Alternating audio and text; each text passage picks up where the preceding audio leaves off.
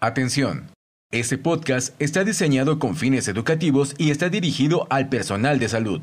No debe de ser tomado como una opinión médica. La Asociación Mexicana de Gastroenterología presenta.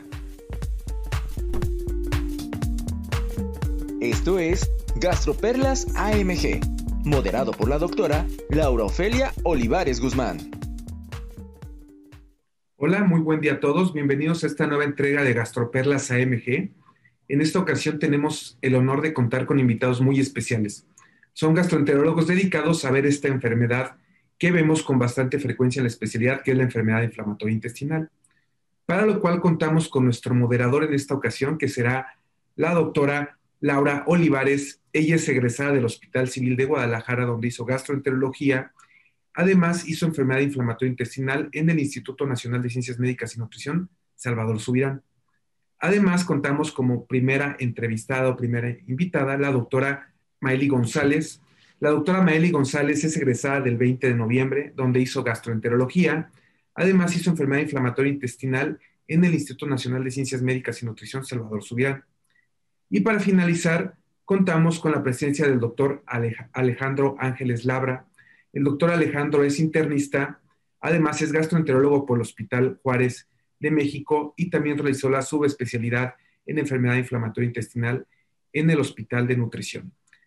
Para no entretenerlos más, los dejo con esta, con esta tremenda ponencia que será la terapia convencional en la enfermedad inflamatoria intestinal y los dejo con la doctora Laura. Muy buen día a todos. Hola, buenos días a todos y un gusto eh, realizar esta, esta entrevista a dos expertos en enfermedad inflamatoria. Y bueno, para empezar, la primera pregunta, una terapia que utilizamos mucho, que utilizamos todos, pero a veces es importante recordar cuál es el mecanismo, cómo, cómo funciona. Y bueno, la primera pregunta sería, ¿en qué consiste la terapia convencional, doctora Maeli? Hola, buenas tardes. Muchas gracias por la invitación a la Asociación Mexicana de Gastro y al eh, comité organizador. Em, en esta primera parte de la enfermedad inflamatoria intestinal vamos a hablar del tratamiento convencional. Conocemos el tratamiento convencional como aquellos medicamentos eh, que usamos eh, de primera instancia, que son los 5 aminosalicilatos, los corticosteroides y las, las teopurinas, que es una parte de tratamiento inmunomodulador son el pilar del tratamiento convencional. Bueno, muy bien. Y eh, para recordar un poco, eh, doctor Alejandro, ¿cuáles son los mecanismos farmacológicos por los cuales, mediante los cuales funcionan este grupo de medicamentos que acaba de mencionar la, doctora Maeli? Yo lo resumiría en tres principales mecanismos. Número uno, eh, los cinco aminosalicilatos, que son eh, la mesalacina y la sulfasalacina con sus distintas formas de presentación.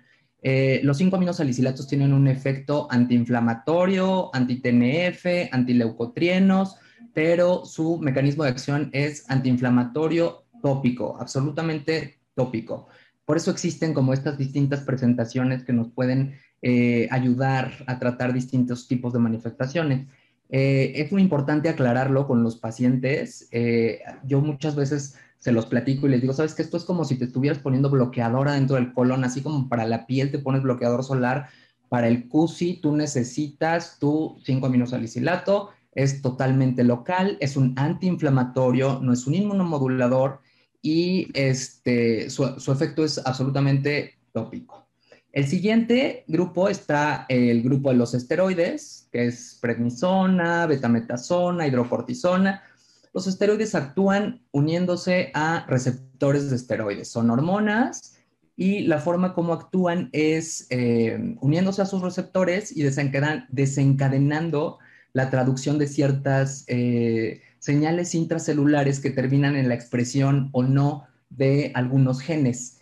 Eh, a nivel inflamatorio, disminuyen la migración de células inflamatorias hacia el sitio de inflamación y eh, a nivel eh, de las líneas eh, de linfocitos, de las distintas líneas de linfocitos, muchas veces produce una muerte de las células que no están maduras. tiene otros muchos efectos que son muchas veces lo que vemos como efectos secundarios de las dosis altas de esteroides, que son sus efectos en el metabolismo de los carbohidratos y los efectos en los el metabolismo de algunos minerales, ¿no? Este, esos son los esteroides. Y en el tercer grupo están los inmunomoduladores como tal. Los inmunomoduladores son azatioprina, eh, 6-mercaptopurina y eh, metrotexate específicamente para Crohn.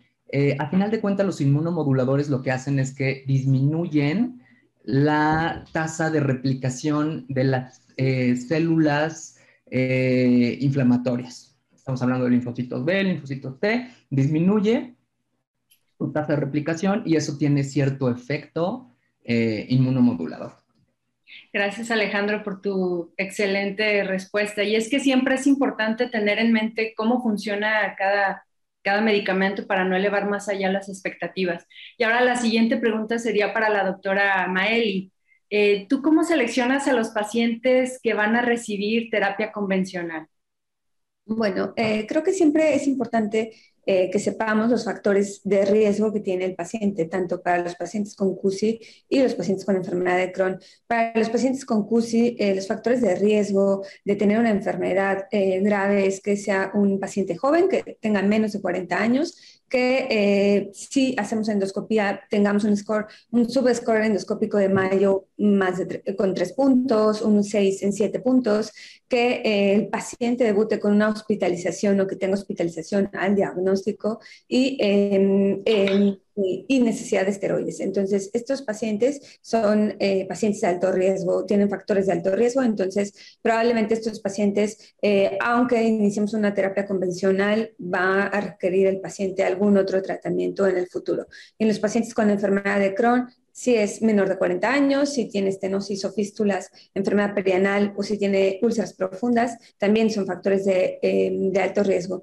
Entonces, eh, yo creo que es importante saber cuáles son los factores de alto riesgo que tiene nuestro paciente y saber si la terapia que tiene el paciente que si iniciamos terapia convencional va a ser suficiente para el paciente. Y también es importante saber en qué momento estamos del paciente. Si el paciente está en un momento de inducción a la remisión o si está en un mantenimiento de la remisión. Entonces, eh, para CUSI es muy importante saber la extensión de la enfermedad. No vamos a tratar igual a una proctitis que a una pancolitis y tampoco vamos a tratar igual a una enfermedad de Crohn si la localización es colónica o si tiene un involucro en el intestino delgado. Entonces, es importante saber eh, los factores de riesgo de nuestro paciente, que eso la verdad es muy particular y por eso, de hecho, hoy en día eh, tratamos de establecer bien eh, cuál es el objetivo que tenemos para ese paciente para escoger un buen tratamiento. Entonces, creo que lo importante para iniciar un tratamiento una terapia convencional en un paciente con CUSI es saber la extensión, la severidad de las lesiones, si es que tiene unos factores de mal pronóstico y para Crohn, de igual forma, saber la, localización de la enfermedad y el comportamiento de la enfermedad. Gracias, Mael. Y es que cada vez es más, tenemos más herramientas para más objetivos y tomar decisiones que impacten positivamente en el curso de, la calidad de vida y de la enfermedad de cada paciente. Y sí, como dices, eh, claramente sabemos que la individualización es más importante hoy en día que nunca. Y bueno, la siguiente pregunta es para Alejandro. ¿Tú qué escalas clínicas eh, prefieres utilizar para evaluar la respuesta al tratamiento eh, farmacológico convencional? Fíjate que este, es muy interesante tu pregunta. Este, mm, a mí me gusta, bueno, vamos a, dividirlo. A mí me gusta mucho Montreal, eh, justo por lo que comentaba Maeli. Cada paciente es distinto, entonces la... eh, clasificación de Montreal eh, que, para CUSI o Crohn te da como una idea de la localización de la actividad de la enfermedad anatómica, eh, me encanta, ¿no? Porque entonces yo tengo, veo paciente Montreal E3, es una pancolitis, sabemos que estamos entre un caso que va a ser un poquito más difícil de tratar, ¿no? O estamos con un Crohn que tiene afección este, alta, ah, bueno, mucho ojo, tiene afección alta. Entonces, Montreal me gusta mucho porque eh, te da esta localización anatómica y te deja como una primera impresión de la enfermedad desde el principio. Y hablando de Crohn, em, me gusta mucho usar este Harvey, Harvey Brashdow, em, que eh, es como la versión acortada del el SEDAI. La mayor parte de los ensayos clínicos, ustedes saben, están hechos como con SEDAI, pero SEDAI es, son 14 variables, son los 7 últimos días, y la verdad es que como para el diario y hacerlo es realmente difícil, ¿no? O sea, que el paciente se acuerde del dolor abdominal y de las evacuaciones de los dos últimos días y no se acuerdan ni qué desayunó ayer, pues bueno. Este, entonces, para Crohn me gusta mucho Harvey eh, y para, y para CUSI me gusta Montreal por la, por la localización anatómica y True Love este, la verdad es que True Love es igual súper antiguo, creo que es como el 76, si mal no recuerdo, este, pero es muy, este, muy amigable, muy fácil de, identificar y le da mucho valor al número de evacuaciones, que en QSI eh, normalizar el hábito intestinal pues es una como de las, de las principales metas en cuanto a remisión clínica. Entonces yo prefiero True Love y, y Montreal. Gracias, Alejandro. Y bueno, eh, para complementar, ¿no? Sabemos que siempre hacemos una evaluación muy completa en, estos pacientes con enfermedad inflamatoria. Entonces, Maeli, ¿cuáles son los estudios de laboratorio, de imagen eh, y endoscópicos que tú utilizas para estar monitoreando a tus pacientes? Porque también eh, eh, son dos enfermedades que, que, realmente no se pueden vigilar de la misma manera por la invasividad de algunos estudios. Entonces, son decisiones importantes porque impactan en recurso económico también y, bueno, el paciente y la aceptación a este monitoreo. Entonces, ¿tú qué haces en tu práctica? Sí, muchas gracias, Laura. Eh, es una pregunta muy interesante porque sí, como bien lo mencionas en el día a día para el seguimiento de los pacientes, a veces es un poco complicado por la invasión a los pacientes. Desafortunadamente, pues bueno, aparte, eh, tenemos nuestros marcadores de inflamación serológicos clásicos, que es eh, BCG y PCR, que PCR y PCR ultrasensibles son mucho más específicas para el seguimiento de estos pacientes, incluso para saber si está eh, mejorando la inflamación en general en estos pacientes. Eh, hoy en día también tenemos disponible calprotectina fecal y la calprotectina fecal, aparte de, de, lo conocido que tenemos todos hacia el saber si es diagnóstico, para saber si estamos hablando de un problema de enfermedad inflamatoria o si eh, es una enfermedad funcional, en la enfermedad inflamatoria intestinal ya establecida eh, también nos predice una recaída eh, endoscópica e histológica. Entonces, valores por arriba de 150 microgramos nos hablan ya de que el paciente puede tener una recaída. Hay que recordar también que los pacientes no existe en, la enfermedad inflamatoria intestinal una correlación entre la clínica, la endoscopía y la histología. O sea, el paciente se puede sentir muy bien, pero no podemos como confiarnos de que el paciente ya no tenga sangrado o ya no tenga dolor, por ejemplo, en, enfermedad de Crohn, eh, porque no, no va a correlacionar con una cicatrización de la mucosa. Entonces, por ello debemos de hacer el seguimiento con estos, con estos eh, marcadores serológicos, BCG, PCR, podemos utilizar fecal, que hoy en día está más disponible ya en el país. Hace unos años todavía era un poco complicado eh, conseguir una cuantificación que, sea, que fuera cuantitativa.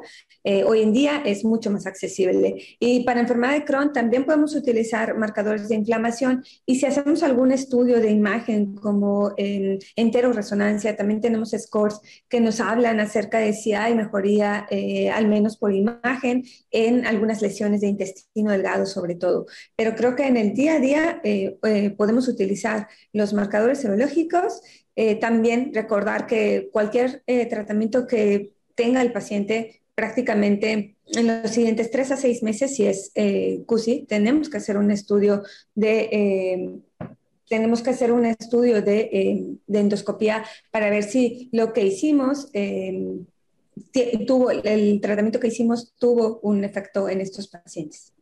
Gracias, Mali. Y me surge aquí otra pregunta que yo creo que es de interés para todos, que, a lo mejor la respuesta puede llegar a ser muy fácil, pero hablas de la calprotectina fecal. ¿Qué opinas del uso de la calprotectina fecal eh, cualitativa, que está tan difundida y tan económica? Sí, caray, este, pues realmente ¿O mejor no? No, no, porque realmente, el, bueno, tendremos que saber el punto de corte, pero finalmente eh, no creo que tenga cabida el, el, saber si nos van a decir positiva o negativa, cuando si ya sabemos los valores que tenemos que tener para cuando excluimos eh, el diagnóstico de enfermedad inflamatoria intestinal o que nos prediga eh, la recaída de un paciente. Entonces, si desgraciadamente solamente si nos dicen positivo o negativo, no nos va a servir. Gracias, Miley. Y bueno, aquí la siguiente pregunta para Alejandro. ¿Tú cómo eh, realizas la optimización del tratamiento en tus pacientes que estás eh, llevando una terapia convencional? La optimización del tratamiento. Eh, lo primero es checar que, o sea, haya buen apego, ¿no? Verificar que haya buen apego. Este, después de eso, checar las dosis. a lo mejor muchas veces el paciente eh, disminuye la dosis o hace cambios en la terapéutica de acuerdo a los síntomas. Eso tienen como esa mucha, es bastante frecuente que nos pase eso.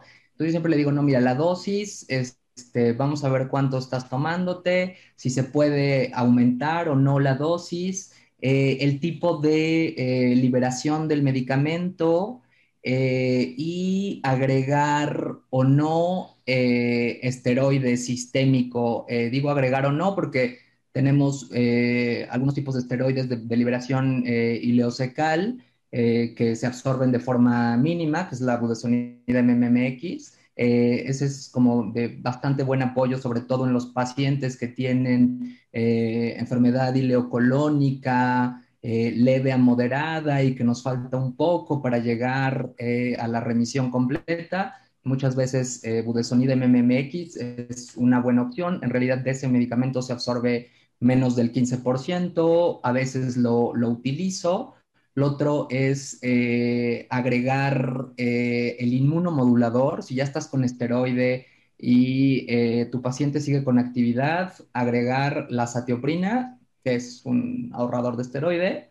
y la otra cosa es eh, descartar que no tengas otra cosa, ¿no? El paciente a lo mejor puede tener enfermedad inflamatoria intestinal, pero sigue teniendo posibilidades de tener cualquier cosa infecciosa, Clostridium difficile, eh, enteropatía por AINES eh, y obviamente el, trastorno funcional, ¿no?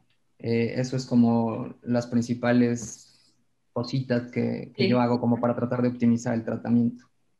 Sí, es importante tu comentario, muy interesante, porque tener enfermedad inflamatoria intestinal no te excluye del derecho, ¿no? De tener algún otro padecimiento. Sí, aquí a ser muy detallistas en cuál es el desencadenante, detectarlo o si se está agregando otra situación. Y bueno, esta pregunta es para ambos. Eh, ¿Cuándo consideran éxito y cuándo consideran fracaso en la terapia convencional? Aquí para ser más objetivos en en tiempo, hablando de tiempo y hablando de forma? Eh, pues em, yo creo que el, éxito, bueno, hay que, hay que dividirlo en CUSI y enfermedad de Crohn. Si estamos hablando de CUSI, Em, hay que saber la extensión. Entonces, si tenemos una proctitis, que recordemos que proctosigmoiditis es la, la, mayoría de los casos, hasta en un 60%, solamente va a estar afectado el recto sigmoides. Eh, si es una colitis izquierda o si es una pancolitis. Y em, como bien decía Alejandro, saber, eh, podemos utilizar un índice, podemos utilizar TrueLog para saber eh, si tiene una actividad leve, moderada o severa. Entonces, si un paciente tiene una proctitis, y es leve, eh, leve a moderado, entonces la indicación del tratamiento es eh, ponerle su bloqueador, como decía Alejandro, ponerle su bloqueador, o sea, mesalacina 5 aminosalicilatos eh, tópico, porque tiene mucho mejor efecto el, el, tratamiento tópico que si le damos la mesalacina o el aminosalicilato en cualquier presentación tomado. y eso, valorarlo en unas 4 a 8 semanas. Eh, si en los pacientes, hasta el 70% de los pacientes a las cuatro semanas tienen que tener una mejoría clínica. Entonces ahí podríamos decir que tendríamos un éxito. En ese caso de un paciente con proctitis leve moderada que mejoró con la aplicación de, eh, del 5-aminosalicilato, un gramo de mesalacina por enemas. Eh, si tenemos un cuadro, por ejemplo, de una colitis izquierda o pancolitis moderada, igual moderada, severa, entonces, bueno, valorar si el paciente necesita esteroide.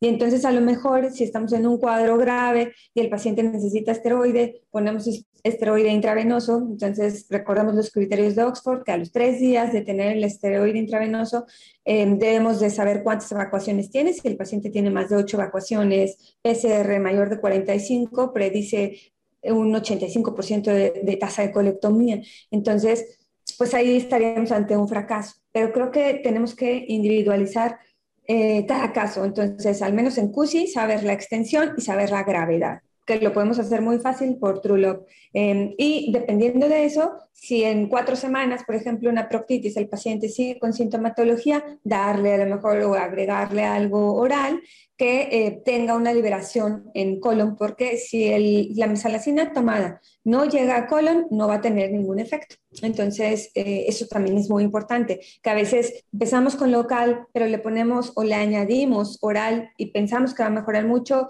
la verdad es que no. O sea, si el tratamiento oral no llega al colon, no vamos a tener eh, efecto. Ahora bien, en, enfermedad de Crohn, pues también tenemos que saber el comportamiento, si es una enfermedad fistulizante o si es una enfermedad... Em, solamente eh, inflamatoria o si tiene un componente estenótico. Entonces, de ahí también que eh, la ventana de oportunidad que tenemos con los pacientes eh, con enfermedad de Crohn a lo mejor sea mucho más limitada dependiendo del comportamiento. Entonces, no es lo mismo si es una estenosis corta, si es inflamatoria, que podemos dar tratamiento, a lo mejor esteroides o ya empezar con los inmunomoduladores y ver la respuesta que tenga el paciente sintomática o en los índices em, serológicos. Pero eh, no es lo mismo una enfermedad perianal, por ejemplo, fistulizante, que también el tratamiento, pues eh, ahí a lo mejor eh, no solamente vamos a utilizar el tratamiento convencional con esteroides, sino a lo mejor vamos a tener que poner antibióticos por todo el, proceso infeccioso de una enfermedad fistulizante. Entonces, creo que el éxito y el fracaso lo vamos valorando en cada paciente dependiendo la severidad, la gravedad de la enfermedad y la localización y para enfermedad de Crohn el comportamiento. Gracias, Maeli. ¿Qué opinas, Alejandro? ¿Algo que quisieras agregar? Eh, estoy totalmente de acuerdo con, con Maeli. Este, el, éxito es, este, es individualizado y dependiendo de con qué sea el tipo de enfermedad con el que estamos este, tratando. Eh, pero este, el primer éxito es definitivamente la remisión clínica, ¿no?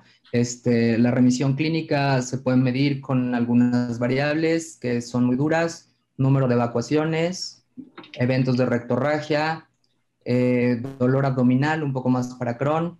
Eh, si tú alcanzaste remisión clínica, ese es el, primer éxito.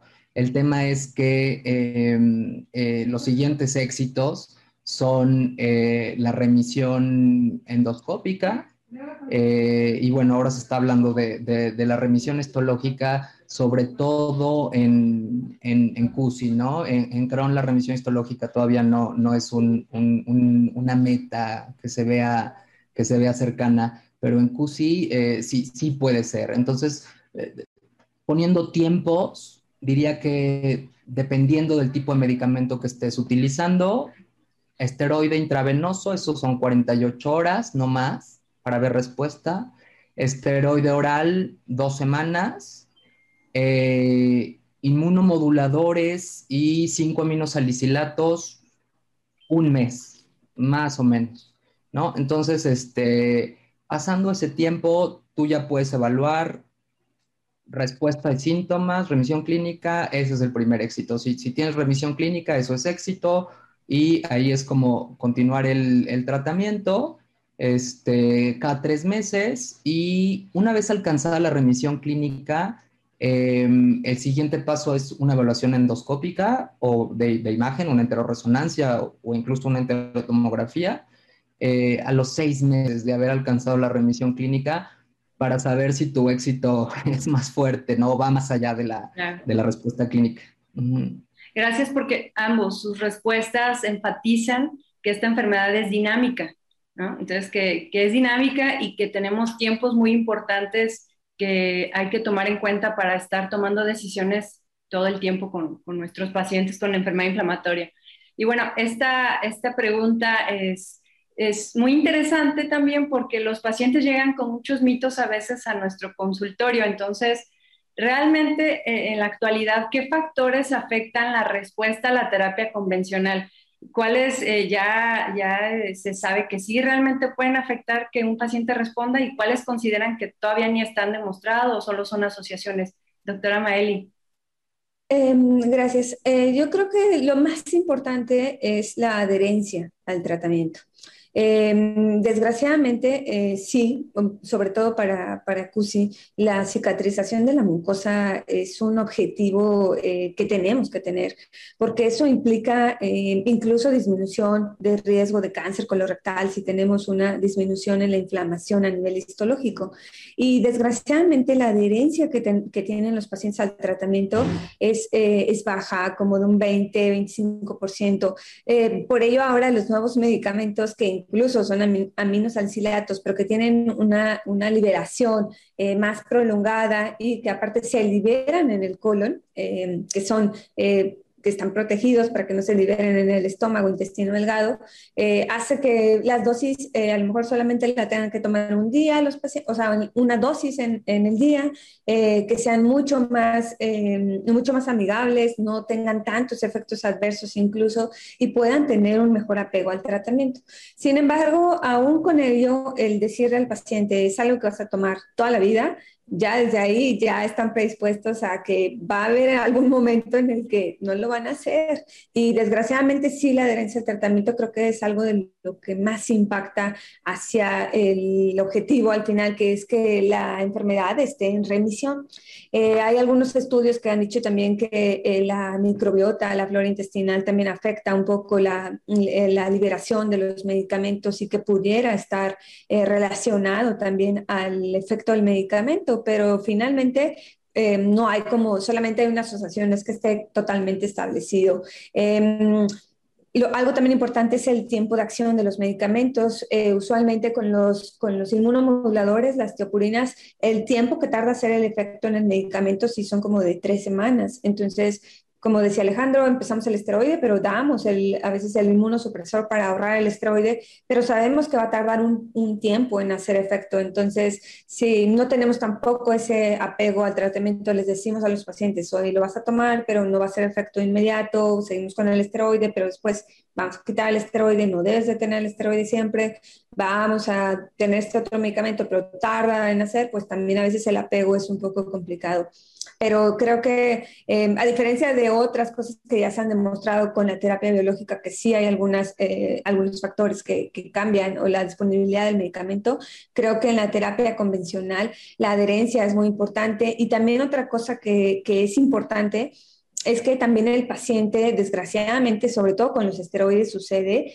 eh, pues realmente ellos ya saben, su, ellos se recetan, ellos se ponen su dosis, o sea, desgraciadamente de que, híjole, es que con 10 miligramos ya empezaba a sangrar, entonces sabe que mejor me lo subí a 15 o 20 miligramos o incluso a la dosis que ellos creen, o sea, que ya saben que, les va a resultar algún efecto. Y pues bueno, realmente dices, pues bueno, ya cuando llega a veces con nosotros llevan tres años, cinco años con esteroide. Entonces, eh, sí, sí vemos casos de que pues desgraciadamente no es de que algún médico se los dio, sino que el mismo paciente ya sabía que cuando iba con el gastroenterólogo o le subíamos al esteroide, entonces dice, bueno, pues ya me lo subo, ya, ya hace mi receta. Entonces, creo que el factor más importante es el apego y el, la comunicación que tengamos en terapia convencional con nuestros pacientes. Sí, sigue siendo el paciente en terapia convencional, nada más, más difícil. Y Alejandro, una pregunta en relación a esto. ¿Tú consideras o estudios que hayas revisado donde la obesidad o el sobrepeso disminuyen la eficacia en la terapia convencional? Pues sí, fíjate que sí. Este, no, no hay este, evidencia muy sólida con cada uno de los fármacos eh, y sabemos que es difícil hacer comparaciones entre los distintos ensayos clínicos, pero en general la obesidad empeora el pronóstico de los pacientes con enfermedad inflamatoria intestinal. Eh, como sabemos, eh, la obesidad está acompañada de una disminución en la variedad de microbiota y eh, sobre todo la obesidad central es un estado eh, inflamatorio crónico eh, que, bueno, es, sin duda muy interesante porque ahora la, la, pandemia de la obesidad este, y de sus complicaciones, que son diabetes, hipertensión, hígado graso, pues parecen estar relacionadas a un proceso inflamatorio crónico, ¿no? Este, sí, sí, en los pacientes con enfermedad inflamatoria intestinal empeora el, pronóstico, el, número de complicaciones postquirúrgicas, eh, los días de hospitalización y, claro, la respuesta al tratamiento. Gracias, Alejandro. Y bueno, hablando, ya que traen a colación el uso de los corticoides, eh, Maeli, eh, sabemos que el uso de corticoides puede ser por un tiempo limitado, debe ser por un uso limitado y que tiene indicaciones muy precisas y que lo ideal es que la suspensión sea por un médico, ¿no? Pero bueno, eh, ¿hasta cuántos ciclos de corticoides consideras que, son aceptables o adecuados antes de considerar falla la terapia convencional? Pues mira, eh, realmente cuando empezamos en un paciente con actividad moderada grave, que son esos pacientes en los que empezamos esteroide, eh, usualmente damos una dosis de 0.75 miligramos por kilogramo de peso, realmente no más de 40 miligramos en general, eh, y lo damos eh, con un esquema de reducción y los esteroides no deben de estar más de 12 semanas, o sea, estamos hablando de tres meses. Entonces, cuando hacemos esa dosis de reducción, si em, el paciente al disminuir a 10 miligramos presenta una recaída de la enfermedad, o sea, recurre la enfermedad clínicamente, o sea, que tenga aumento en el número de evacuaciones, que tenga sangrado, entonces es un paciente que puede ser que ya sea esteroide dependiente desde esa, ese primer esquema de esteroide. Ahora, si termina el esteroide y en los siguientes tres meses de que terminamos el esteroide, el paciente nuevamente presenta actividad de la enfermedad que es meritorio para que de nuevo usemos el esteroide, entonces ya estamos hablando también de esteroide dependencia. Eh, creo que es importante que si ya desde el primer esquema de tratamiento que damos al paciente con esteroides tiene algún episodio de esteroide dependencia, eh, creo que ya debemos de considerar al paciente para no seguir con, con, este, con otro ciclo de... Eh, porque después puede pasar que tengamos una esteroide resistencia, entonces que igual tenemos una dosis máxima hasta cuatro semanas con 0.75 miligramos por kilogramo, pero el paciente no mejora. Entonces creo que es importante, una vez que empecemos el esteroide en un paciente que así lo amerite su gravedad, em, saber que eh, puede, puede estar o puede llegar a tener una esteroide dependencia o esteroide refractariedad desde el primer eh, ciclo. Y creo que al menos no más de tres ciclos de esteroide eh, debe tener el paciente. Le diste objetividad a un concepto que usamos, usamos, pero ya estamos teniendo aquí. Si es esteroide dependiente o esteroide refractario y llevo tres ciclos, ya es falla terapéutica. Y bueno, la siguiente pregunta, eh, Alejandro, este, ¿Consideras, es que el uso de la terapia biológica nos ha aportado mucho, ¿no? Eh, también en conceptos. En terapia convencional, ¿tú consideras que el atraso del inicio de esta en pacientes con enfermedad inflamatoria, ambos crónicos, y, eh, altera los resultados? Esos pacientes que tuvieron un atraso en el diagnóstico y que empiezan con la convencional. Sí, definitivamente sí. O sea, independientemente del tratamiento que tengas planeado dar, lo tienes que dar lo más pronto posible, porque es una enfermedad crónica que se caracteriza por periodos de exacerbación y remisión, pero es progresiva, las dos. Eh, aumenta eventualmente el riesgo de cáncer, aumenta el riesgo de estenosis, de perforaciones, de complicaciones anatómicas. Entonces, eh, entre más temprano tú intervengas esa enfermedad, eh, es más probable que tengas una mejor respuesta. Lamentablemente la mayor parte de los pacientes nos llegan súper toreados, ¿no? Ya tienen el anti-TNF, la segunda línea de anti-TNF y, y es más difícil, ¿no? O sea, si tú permites que se establezca eh, bien esta enfermedad, va a ser más difícil para ti tratarlo, vas a necesitar más medicamentos, más tiempo, a si lo haces de una forma más eh, eficiente, de una forma más temprana. ¿Qué porcentaje de pacientes no responden a la terapia convencional? El porcentaje de pacientes que no responden a la terapia convencional eh, es muy variado dependiendo de dónde, pero es alto. O sea, es como la mitad de los pacientes, el 40% por ahí este, dependiendo de dónde esté reportado, pero es alto. Eh, entonces, sí es bastante frecuente tener eh, falla a terapia convencional y esos son los pacientes que nos encontramos con, como dice Maeli, me subí la dosis de la prednisona, estoy con 15, eso es esteroide dependencia, eso es falla al tratamiento, eso necesita pues otro tipo de tratamiento. Otro tipo de tratamiento.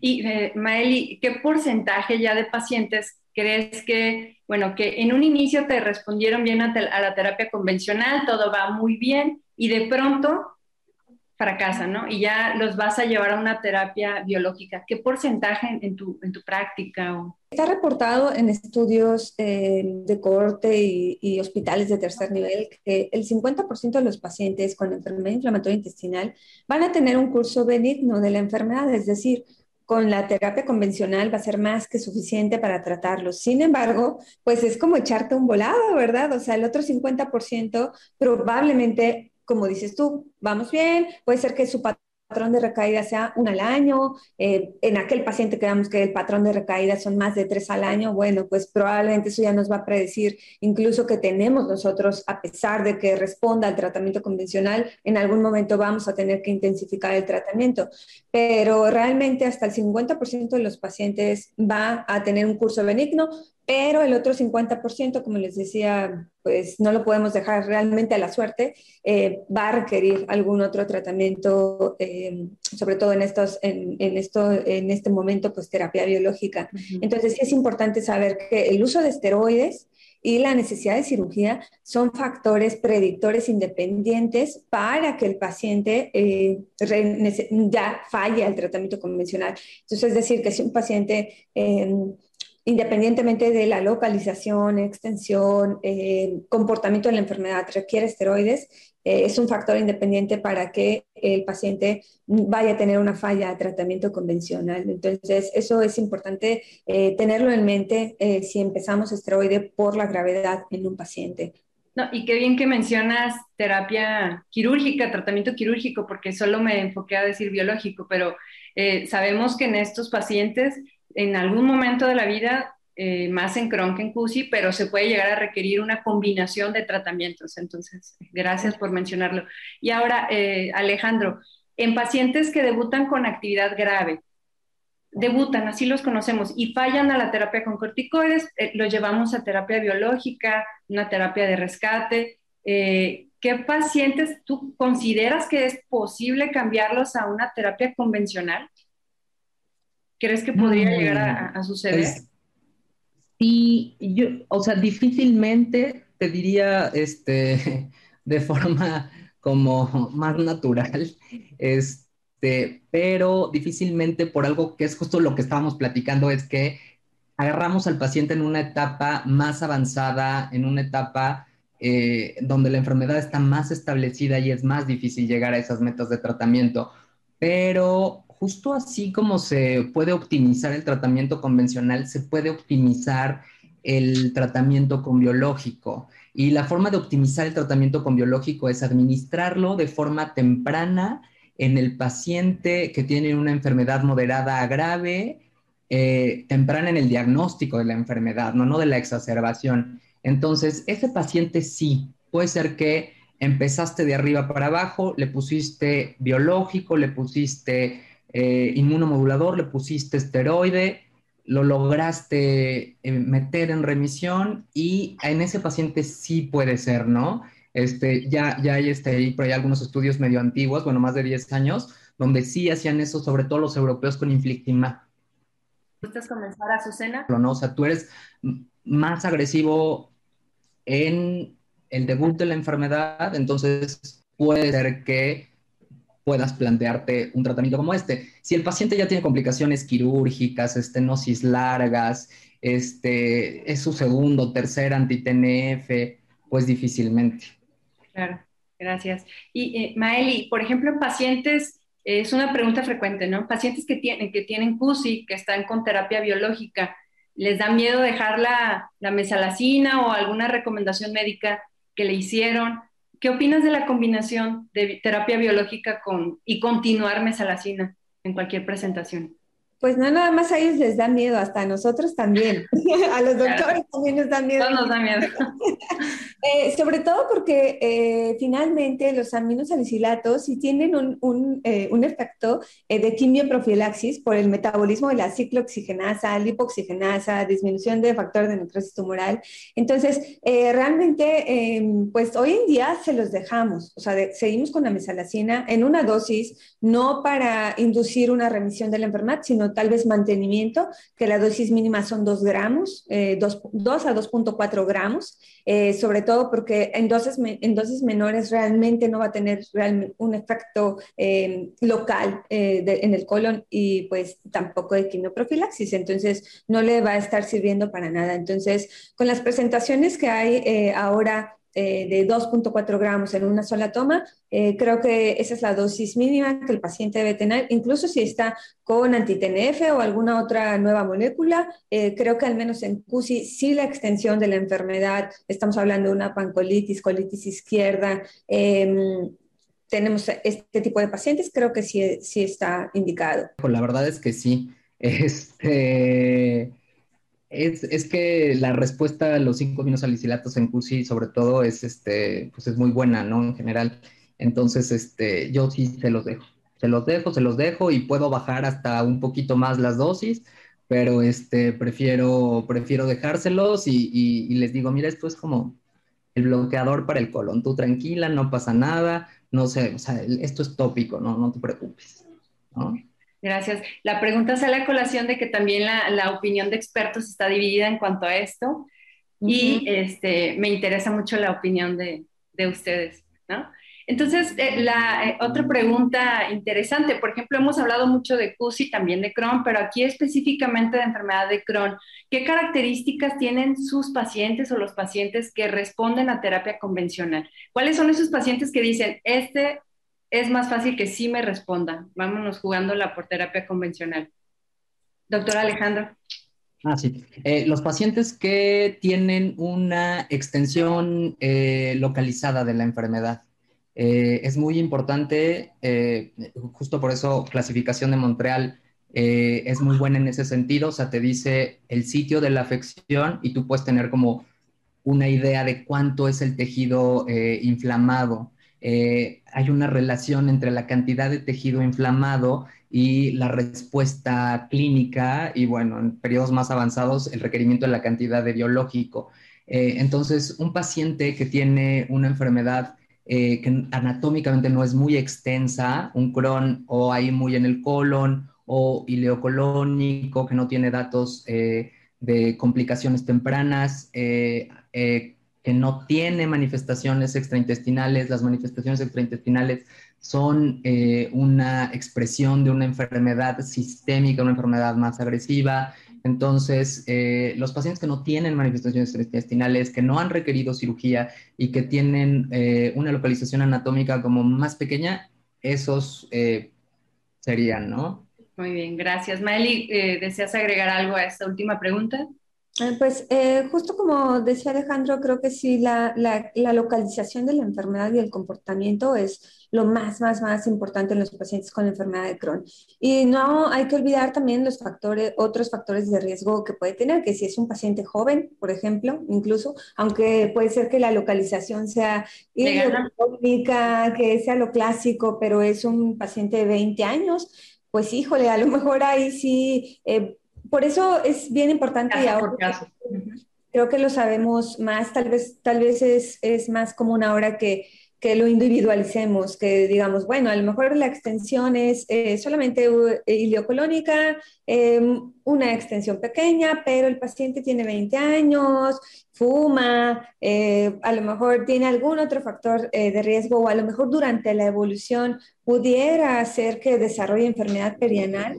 Entonces, pues a lo mejor ahí sí, eh, ahí sí es importante siempre, a veces se dice que, que, los pacientes que vemos enfermedad inflamatoria intestinal, pues nos casamos con los pacientes porque realmente sí vemos sus evoluciones, o sea, realmente vemos que a lo mejor empezó de una forma, pero después la enfermedad este, totalmente se complicó, o puede ser que empezó muy complicada y después entró en remisión. Entonces, sí es importante, em, creo que eh, en esta charla de, que quede así muy puntual, que em, el, el individualizar a los pacientes Y esto que acabas de comentar me lleva ya a la última pregunta y es para ambos.